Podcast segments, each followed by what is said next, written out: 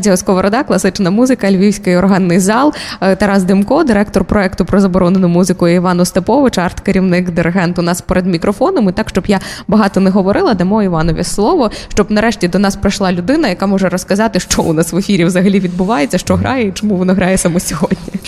Вітаю. Ну, щойно прозвучала музика Ернста Тоха. Це е, композитор е, австрійський, який ну, зазнав утиски від тоталітарних режимів Німеччини, або там Австрія була анексована, це зрозуміло. І сьогодні ми якраз цей твір я диригую особисто. Мені цікаво було почути ще в іншій інтерпретації, ніж ми. Тому мені ця музика насправді подобається. Дуже динамічна і така крута музика. Е, так, ну і у мене є ще до тебе таке е, просте людське питання. Ти е, диригуєш цей проект не сам. От мені завжди цікаво було, як диригенти співпрацюють між собою. Це я не хочу таке якесь банальне порівняння давати, але це ніби як дві господині на одній кухні. У кожного якісь свої методики. Ну і так само тут. Чи просто було спрацюватися з іншим диригентом, чи навпаки складно, і як взагалі це вдалося поєднати? Я би сказав, що це взагалі якийсь феноменальний ексцес якщо так можна сказати. Тому що зазвичай такого не трапляється. Ну, от два я, власне, та не бачила ніколи. Зазвичай два диригенти б'ються, але не диригують разом. Два диригенти паличка одна. Ну, е, насправді з Деніелом дуже приємно працювати. Е, ну тут все просто. Е, є якісь твори, які диригує Деніел, які диригую я. І ми частину диригує він на репетиції, частину я, і так само на концерті. Ми разом в чотири роки не диригуємо, тому це вже простіше. Якихось творчих баталій колізій в нас не виникає, тому що ми однодумці, ми на принципі на одній хвилі, ми однак маємо однаковий підхід до музики. Тому Ця співпраця для мене особисто це дуже хороша співпраця, коли ти бачиш хорошого напарника біля тебе, і ти розумієш, що ви на одній хвилі, що все йде так, так як хотілося. Тому це взагалі супер, на мою думку.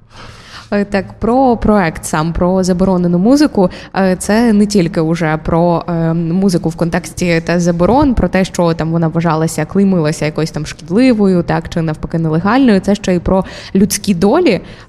Чи ускладнює це, чи навпаки спрощує роботу з твором, коли ти дізнаєшся контексту, у якому він творився, і в принципі як було непросто цим людям. Звичайно, розуміючи контекст, е, коли написана ця музика, за яких умов, е, що композитор про це думав, е, це багато дає для розуміння цієї музики, бо без цього неможливо диригувати. Бо якщо ти просто диригуєш і не знаєш, що це і що і звідки, то це не професійно просто та це ну таке неможливо. Воно додає, але по великому рахунку. Сам, Сама музика це є таким самодостат, самодостатнім життям. Кожен кожен твір це така самодостатня людина, яка десь там просторі існує. Тому воно ти розумієш, чому композитор писав так, чому так, чому така стилістика, бо це допомагає і може допомагає знайти ту певну емоцію, так, яку, яку, яку він творив. Але по великому рахунку партитура говорить сама за себе, і ти вникаєш більше в цей музичний матеріал, в ноти, і вибудовуєш це вже на репетиції зі знанням. А саме знання, воно саме по собі нічого не дасть, якщо не виконувати цю музику. Е, чому я запитала, чи не заважає? Тому що ну мені здається, що виникають якісь такі сантименти або якісь внутрішні відгуки, коли ти розумієш, що, наприклад, там для того, щоб написати ці ноти, ризикували життям, писали на які на якихось а, телеграмах, тому що не було на чому, що була тільки одна спроба, тому що не було там гумки, щоб витерти, так і все треба було писати на чистовик. Чи це якось відгукується? А це не не заважає. Ну, ну немає ніяких проблем в цьому. Тут, звичайно, ну. Так, щоб на репетиції зупинитися і просто впасти в нірвану, такого не буває, бо це все-таки професійні Ну, на сльозу музик... може пробити. Це, в принципі, професійні музиканти на сльозу повинно ти повинен, ну, тобто диригенти повинні працювати так, щоб на сльозу пробивало а, там тих людей, які будуть сидіти в залі, а твоє завдання це все максимально витиснути, емоційно підняти на тому рівні і точно виконати точні ноти, навіть елементарно. Тому а, воно не заважає. А, тут є все-таки диригента повинна бути холодна голова і гаряче серце, тому так.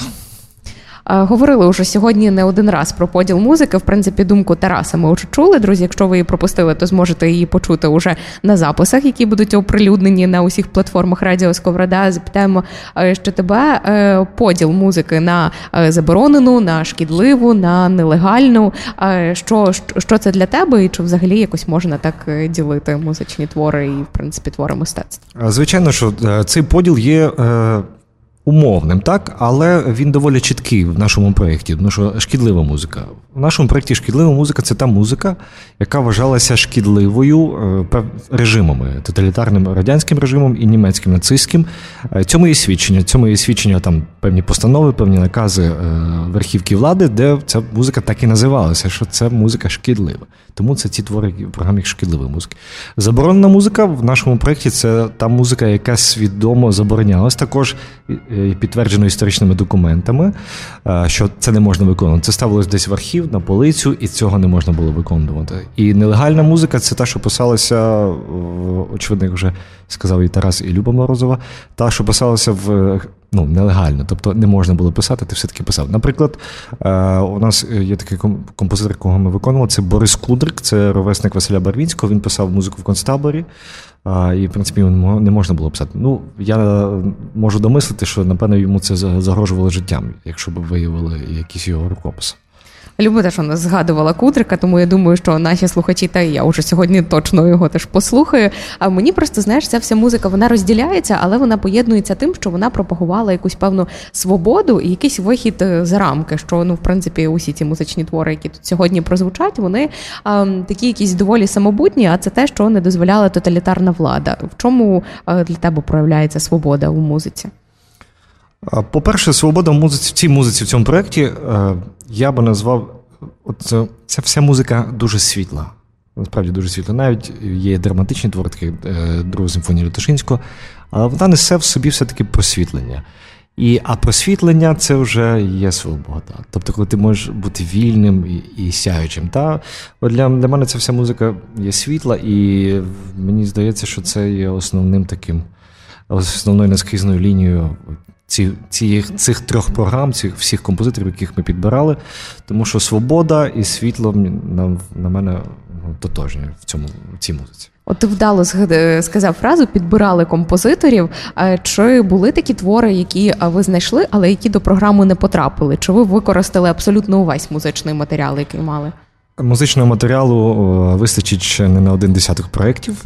Насправді, е, і ми відбирали, намагалися відібрати разом з командою тут найбільш такі концентровані, зібрати таку квітесенцію більш. А, Звичайно, що можна дуже багато ще. Ну, музики дуже багато цього плану музики, але ну, ми сконцентрувалися на основних таких е, ну, зразках, які ну, от чітко є історичні підтвердження, історичні документи, що ця музика зазнавала заборон. Е, тому ця ідея має шанс для масштабування, має великі перспективи, і сподіваємось, надалі ми будемо тільки більше показувати цієї музики. Е, також є проблема з нотами. Е, ну, не те, що проблема виклик, тому що українські, з українськими композиторами інколи дуже важко знайти сам нотний матеріал, по якому музиканти будуть грати. Тому це теж, коли ми підбирали програму, зважали на цю думку. Оце якраз було моє наступне питання, зважаючи на те, як взагалі вишуковувались твори, як вони були написані, і що вони були втрачені, якось по шматкам відновлювались. Чи було таке, що принесли музичний твір з пробілами, що треба було відновлювати якісь шматки? У е, нас був стислий час для реалізації проєкту. Все таки ми не мали 10 років, е, щоб це все е, робити. Той самий Кудрик, симфонія Мі мінор, е, Ля мінор, яка звучала у нас. Е, уже частину цієї дослідницької роботи зробив е, диригент з Чернівецької обласної філармонії Йосип Сузанський. Ми попросили в нього вже оброблений матеріал з тих рукописів, тому це було простіше. Василь Барвінський. Його твори відновлюються вже після е, ну, після того, як він повернувся з концтабору. Він сам дещо відновлював. І ми, наприклад, виконували фортепіаний концерт Василя Барвінського.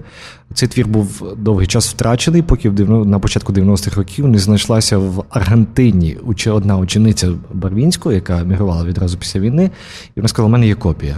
Вона передала їх сюди. Тому Клас. ми мали цю копію. Звичайно, якщо це була копія з копії, ми не знаємо, там було дуже багато помилок є, і на репетиціях приходилось просто ну, вичищати там певні помилки, але це теж е, елемент такої дослідницької роботи. Ну, це як я бачу, знаєш, це як картину реставрують, коли ти ніби хочеш її зробити трохи кращою, але навіть десь дихати над нею боїшся, тому що ну от там митець її малювати. Так, саме таке відчуття. Але з іншого боку, е, є публіка, і ти маєш розуміти, що та ідея, яку заклав композитор, вона повинна бути якомога чіткіше е, представлена, не розуміти. Тобто, як музична думка, там умовно мелодія, ти повинен все таки зробити так, щоб її все було чути дуже чітко і зрозуміло.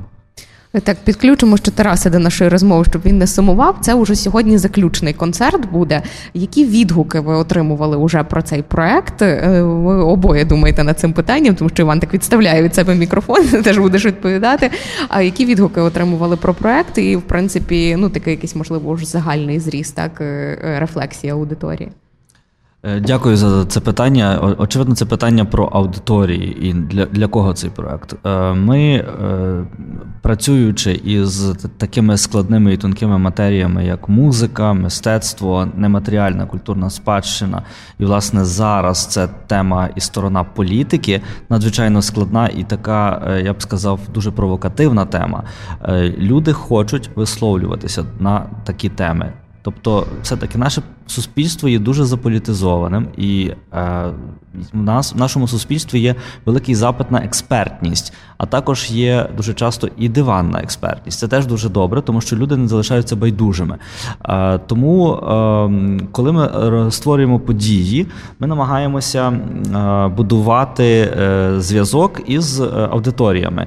Ми націлені на двосторонню комунікацію, щоб це була інтеракція завжди. Зараз ми зібрали майже 600 контактів людей, які приходили на концерти, на ці три концерти, е, а також які підписалися на оновлення проекту. І мені здається, що комунікація є двостороння. Люди пишуть, підписують. Тобто йде мова про те, що е, наша цільова аудиторія активна. Якщо говорити про відгуки і критику, то також е, вона присутня у пресі і в ЗМІ. Ми вже зібрали 82 Е, згадки медійні про цей проект Заборонена музика. Це досить багато. Е, і я хочу подякувати всім, хто пише е, професійно про про цей проект і поширює інформацію.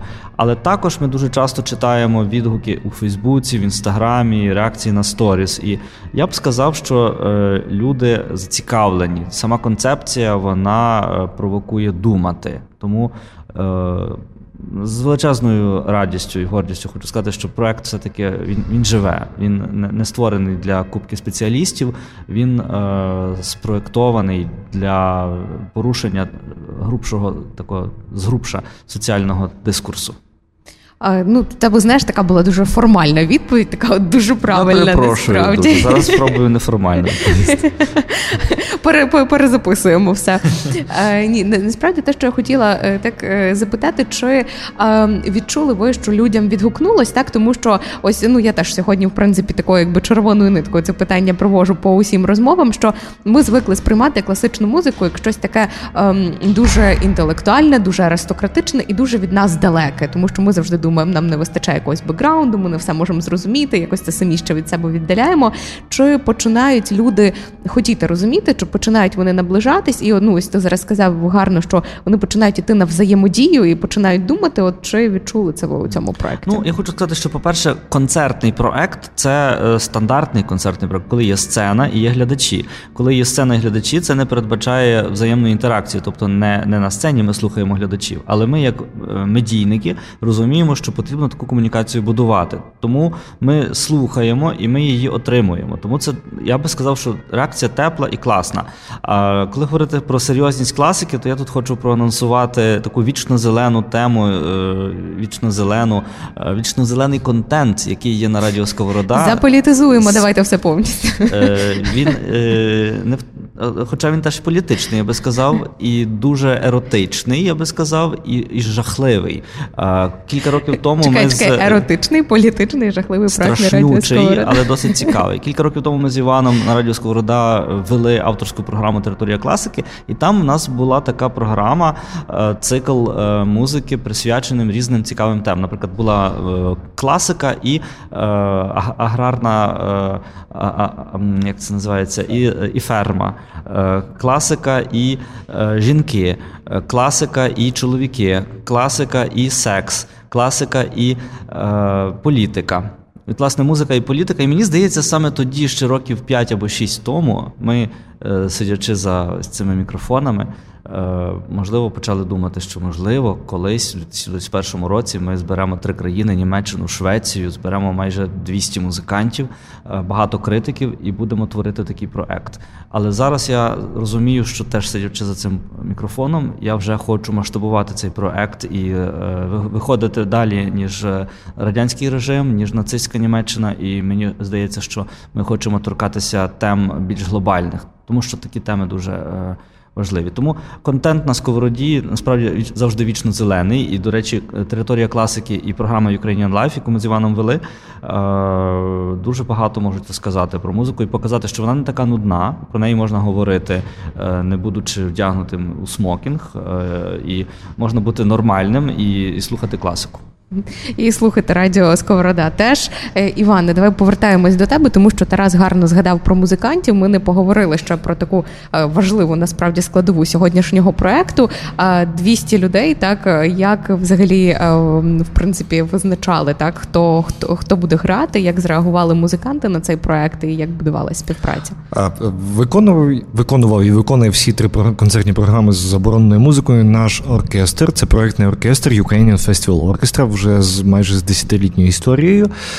Це кращі музиканти Львова, до яких ми постійно запрошуємо. По-перше, вся музика е, більшості музиканта була невідома, е, крім, напевне, Лятошинського і Барвінського одного твору. Цього не виконували, і вони ніде ну, не могли цього почути. Навіть записів, щоб послухати. От я хочу, наприклад, деяких українських композиторів, е, музикант, коли сам вчить ще до репетиції, та хоче почути собі, наприклад, да, як це буде, щоб я собі правильно вивчив. Та, І не, не, люди не могли цього почути, бо записів навіть не було. Але якщо на перших репетиціях, ну, коли перше завжди щось невідоме, так трошки важко йде, то так, наприкінці за кожної першої репетиції до кожного проєкту все йшло на ура, і музиканти насправді дуже задоволені, тому що вони навіть не як вони говорять е, між собою, і як ми так в перервах слухаємо, ну і теж з ними спілкуємося, що не скільки цікавої музики, і нікого чому нікого такого не грав. Вони ж вони ж всі вчилися в консерваторіях, ніколи такого не чули. Та? Тому це для них теж певний такий, е, ну не навчальний процес, а певне такий, е, вони відкривають для себе щось нове, чого вони не могли б відкрити десь в іншому місці. Чи були для тебе які. А, давай, Тарас, що хочу прокоментувати. Дуже важливо згадати солістів. Це дуже особливі, дуже класні е, музиканти, які брали участь у, у попередніх концертах, в цьому е, концерті кілька слів. Це відома українська піаністка, професор Львівської консерваторії Оксана Репітовна виконувала Барвінського. І ну, шикарний, якщо так можна сказати про людину. Скрипаль. Шикарний скрипаль, е, наш ровесник, е, лауреат багатьох міжнародних конкурсів, е, який зараз приїхав з США в Україну. Це є Орес Мовш, який з, з захопленням прийняв пропозицію. Він виконував твір Хартмана. Це було на першому концерті, і вони теж були ну, дуже. Е, вони дуже гарно віднеслися до цього проекту і виклались на повну із повною віддачею і задоволенням. Е, подякували дехто навіть дякував, що вони змогли долучитися до такого проекту. Е, багато незнайомої музики було для музикантів. Чи були якісь незнайомі композитори для тебе? Чи відкрив ти для себе якусь музику, готуючись до цього проекту, і в принципі творячи його? А, Повністю незнайомих прізвищ не було, так щоб я їх зовсім не чув. Але то, щоб музику знати детальніше, то були. Звичайно, той самий Ернст Тох, так само Всеволод Задирацький. Я в загальному знав, що такі композитори існують, що вони писали, але музикою я був незнайомий ближче. Очевидно, коли ми вже ті нотний матеріал весь отримали, прийшлося знайомитися, це потрібно. І ну, от і познайомився. Багато музики я насправді не знав. Особливо Задирацький, Кудрик тільки недавно з'явився. Це тому це теж новий матеріал. Історія якого композитора зрезонувала тобі найбільше, коли ти з нею знайомився, що ось так запало в душу? Е, я трохи професійно деформований, я все-таки музикант, не літератор, не е, критик, тому мені найбільш западає в душу музика сама. А історія е, це завжди довкола музики. Не знаю, я не, я би не виділив щось. Ем, ну, перш за все, напевно, все-таки Кудрик, тому що е, я не знаю, якщо я був би на місці Кудрика, чи зміг би я щось писати. Та? Коли ти повністю викреслюють, і ти не маєш що їсти, ти просто помираєш від наприклад, від туберкульозу, ти ще пишеш симфонії, аж дві симфонії. Симфонія це великий твір, потребує багато часу, потребує багато емоційного натхнення для цього, і ти ще пишеш музику. Напевне, це найбільш резонує. Тарасе, чи була якась така історія, яка запам'яталася тобі? Я бачу... Тарас нервово ковтнув і намагається Ні, згадати Я бачу, як ти різні... зараз пролистуєш книги, е, е, е, листки книги в голові. Так, так. 322, напевно, нашої книжки. Я думаю, що мене в цій історії вразила, можливо, не конкретно окрема історія. Хоча, наприклад, спалені ноти Барвінського це не може не вразити, але я так сказав між іншими. Ми просто багато про це говоримо. Але мене вражає те, що в дуже складній ситуації люди мистецтва знаходять в собі сили е, продовжувати бути вільними внутрішньо, коли зовнішні сили протистоять цьому, і коли вони можуть писати музику, е, будучи максимально затисненими в рамки. Тому е, мене це вражає. Тобто, цей такий вимір е, вимір е, того буття, коли ти можеш опертися на мистецтво. І я думаю, що е, коли ми створимо записи цих творів і будемо їх поширювати через наші комунікаційні канали, і однозначно ми будемо їх максимально поширювати. Коли хтось почує запис цієї музики і прочитає під низом ту концепцію, в тому світлі якому ми будемо презентувати. І, можливо, хтось буде мати важку життєву ситуацію, він зможе співставити той страшний досвід, е, який пережив творець музики, із своїм власним, і, можливо, комусь стане простіше. Е, людина має таку здатність, як писав такий філософ Гельвецій. Е, що відмислювати великий біль і масштабувати його в мільйони разів. Коли, наприклад, ти порізав палець, ти можеш уявити собі, як це е, мати відірвану голову. Або коли е, впала волосина, можливо, відмислити, тобто помислити про втрату чогось найдорожчого.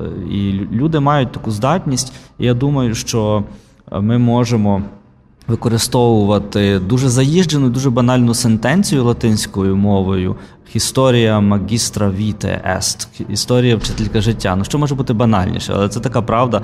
І мені здається, що коли ти особисто працюєш з таким проектом, як ми зараз е- менеджеримо його, і я розумію, що така абсолютно стереотипна істина, від якої інколи аж нудить, е- коли ти її повторюєш, ти розумієш, ну це ж справді так. І це не має ніколи повторитися, але якщо це було, то ми повинні якось собі зробити висновок і і, можливо, використати це е, на, на позитив. Перша думка, знаєш, перша рефлексія, яка мені прийшла, що тебе зараз захейтять усі психотерапевти, які кажуть, що не можна применшувати білі проблеми, порівнюючи з іншими. Це а друга Гельвеції, з яким не посперечаються. А друга думка, та, яка мені філософії. прийшла, що я з тобою згодна, тому що це працює, як би там не було. Ну і до Івана вже таке заключне питання, щоб ми відпускали тебе уже готуватися, тому що зовсім скоро концерт. А класична музика, якщо тільки-тільки людина починає десь з нею знайомитися, з чого варто почати? Мене завжди питають це питання, я завжди не знаю, що в нього відповісти, якщо чесно. Та? Але якщо серйозно. Я я завжди чекаю, що ти скажеш, приходьте до мене на концерт, і я вам а, покажу, що варто почати. Ні, я трошки не з тої парафії, як кажуть. А, Хоча приходьте, до речі, то приходьте, ніхто ніколи не заводить. З чого почати, не знаю. Просто. Е, От типу, заготовки рецепту почне з того, і ти зрозумієш те, тобі відкриється те, і тоді ти зможеш осягнути це. Мені здається, що це ніколи не працює. Додай дрібку самотності, е, ще одну дрібку уяви, романтизму. Ні, це це, це треба забути і взагалі так ніколи не робити. Так, е, тому що є люди, наприклад, які люблять щось дуже романтичне. Е, там, щоб була така мелодія, ти собі відпочиваєш, думаєш, згадуєш сентиментальне щось життя. Є люди, які люблять щось дуже динамічне, і щоб так, щоб все був чіткий ритм і воно качало. так? Це, наприклад, я. Так. Тарас Ланко любить таку музику, як він щойно описав, такі примітивні в мене смаки. І саме тому ти працюєш в Львівському органному залі. А хтось любить таке щось посереднє і трохи того, і трохи того. А хтось любить сприймати музику е, через візуальний якийсь ряд, наприклад, ну, балет, так? чи перформанс якийсь. Так? Тому, і якщо радити, я не знаю. Я єдине що міг би порадити, це якщо ви перший раз будете слухати класичну музику, але класичну музику, а не світі сльози в контакті Бетховен, світі, ну так і буває. Да? Там музика ангелів, Моцарт, музика ангелів, це нісенітниця. Дякувати Богу, в контакті вже не можна цього знайти. Слава, знаєш, то колись таке, та, та, але, але на, ютуб, все на Ютубі трапляється Моцарт, музика ангелів. Моцарт, Моцарт такої музики не писав. Не, не, ну, Це повні дурниці. А, І перш за все, якщо щось слухаєш класичної музики, і, і воно якось не йде це не означає, що воно тобі другий раз не піде. Не треба просто е, вибудовувати собі шаблон, що ти, якщо ти один раз послухав щось, і то не зрозуміло, що ти послухав, бо ти не знаєш, чи це справді щось класичне, чи це якась обробка. Та то бути відкритим завжди до класичної музики, і воно прийде саме. Воно ти потім з часом знайдеш тобі, що що сподобається. Бо може бути сьогодні я менше поїв, менше поспав, е, там якісь е, робота, діти, нерви, кожного своє, корків, затори, громадський транспорт. І і не, не от і включив, прийшов додому, зараз розслаблюсь, включу Моцарта. А якийсь Моцарт, а Моцарт теж там понад тисячу творів. Ну, твір трошки не той по настрою, наприклад, та? і вже не підходить. Не треба збудувати собі шаблони. Класична музика завжди відкрита для пізнання, відкрита для для всіх людей. Нічого там не треба особливо надумувати, що якщо я не закінчу консерваторію, я нічого не розумію. Ні, це музика для всіх. Просто бути відкритим постійно, і я думаю, що це найкращий рецепт. Ти насправді дуже класно розпочав. Ти знаєш, розбив один з таких якихось не знаю нерушимих чомусь стереотипів, що класична музика вона насправді не повільна і не цікава, що вона дуже і дуже різна. Тому просто відкривайте підбірки, просто починайте знайомитись. Ну і просто проходьте в Львівський органний зал, тому що тут реально круто. і Ми сьогодні у цьому ще раз переконалися. А познайомитися з класичною музикою можна дуже просто, саме от з тою, яку творимо конкретно. Ми записуємо, інколи замовляємо навіть. От просто підписатися на YouTube канал Ukrainian Life Classic. Це один з найбільших youtube каналів в українському просторі Ютуба, який має гігантські поклади класики. Тому просимо підписатися е, і ставити лайки, коментувати відео. Е, так, ну а потім можете ще переходити на радіо Сковороду, Сковорода, тому що так у нас на Ютубі також є свій канал, і також можете дивитись контент, який ми там публікуємо. Е, ну що ж, е, будемо відпускати. У нас Івана Остаповича, арт-керівника і диригента, сьогодні готуватися до останнього заключного концерту. Так, ну і звичайно ж таки, вкотре уже подякуємо Тарасу Демку, директору проекту, який долучається до нашого ефіру сьогодні. Також ще однією червоною ниткою. Ну і залишаємось, звичайно ж таки, слухати класику, друзі, на радіо Сковорода.